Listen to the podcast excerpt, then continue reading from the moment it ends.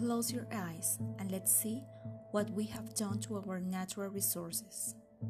Water was used to be clear and some animals lived there, but what happened?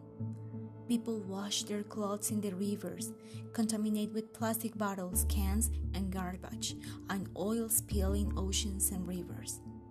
Maybe the ground is different and it's better than water. Oh no! Fires are everywhere and they have banished animals, trees, and the shelters of many animals. And what are they doing? They are cutting a complete forest to make a highway? And look, these men! They are shooting animals. Many of them will be extinct. And what happened to the air? It's dense and is not good for anyone. But how? That's the reason. The smoke of cars, machines have affected the air. I just have wondered if we will have a place to live as we are wrecking the planet where we are.